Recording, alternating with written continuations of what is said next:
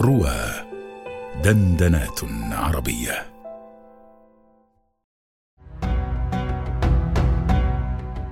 آيات وأبيات مع الأستاذ أبي قيس محمد رشيد على رواه. الحلقة الثالثة. وكذلك البيض المكنون.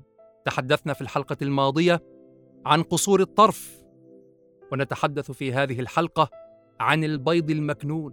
هذا أيضا جاء في الشعر.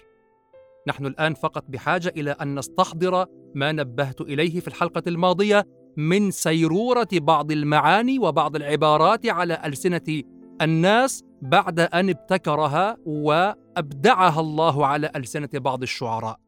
ونحن الآن كذلك مع امرئ القيس الذي قال في معلقته وبيضة خدر لا يرام خباؤها تمتعت من لهو بها غير معجل.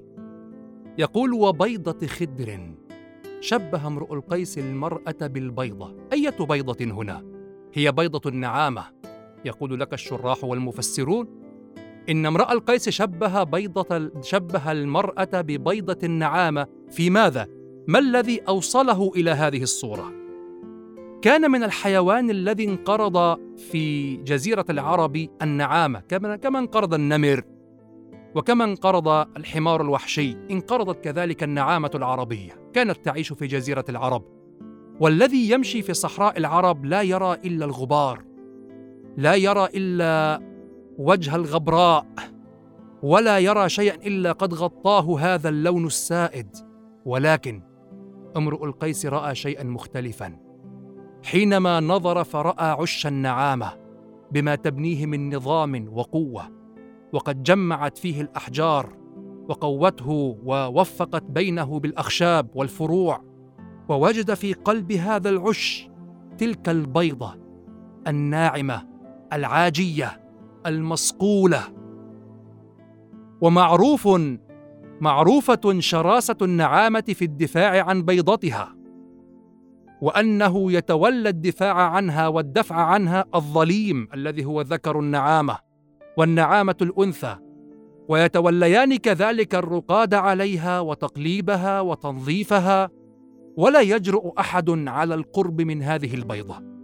فلما نظر امرؤ القيس إلى هذه البيضة في هذه الصحراء الموحشة ونظر إلى كونها مكنونة محفوظة مصانة نظيفة لا غبار عليها دائما تغطى بهذا الريش الوثير الذي هو ريش النعام. رأى فيها تلك الفتاة الممنعة التي يمنعها أهلها لشدة الرغبة فيها. فقال وبيضة خدر. وبيضة خدر؟ أي فتاة خدر بيضة خدر ليست بيضة ليست بيضة عش. لا يرام خباؤها لا يطمع في الزواج منها خباؤها بيتها يعني لا تطلب يدها. تمتعت من لهو بها غير معجلي. وأجمع العلماء والمؤرخون على أن امرأ القيس أول من شبه المرأة بالبيضة وسار ذلك في العرب من بعده. فكما نحن نقول الآن في المرأة إنها تلك الغزالة تلك العصفورة تلك الكذا. أيضا كانوا يقولون في المرأة البيضة. فأنزل الله تعالى في وصف الحور العين من سورة الصافات كأنهن بيض مكنون.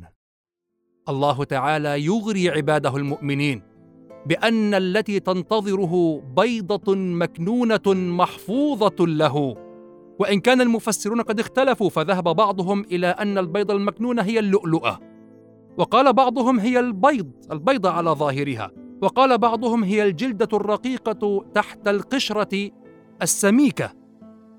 والحق أنه لا يسلم في هذا لوجه التشبيه سوى أن نقول تصح في اللؤلؤة وتصح في البيضة على ظاهرها. ولكن إذا نظرنا إلى ما سار في العرب وإلى ذلك المعنى الذي استقر في نفوسهم وعلمنا تسلل ذلك في كلام العرب ونزول القرآن على لسانهم بلسان عربي مبين ترجح عندنا القول بالظاهر وأن المرأة هي البيضة المكنونة ولكن هي بيضة جنة ليست بيضة الخدر وليست بيضة العش.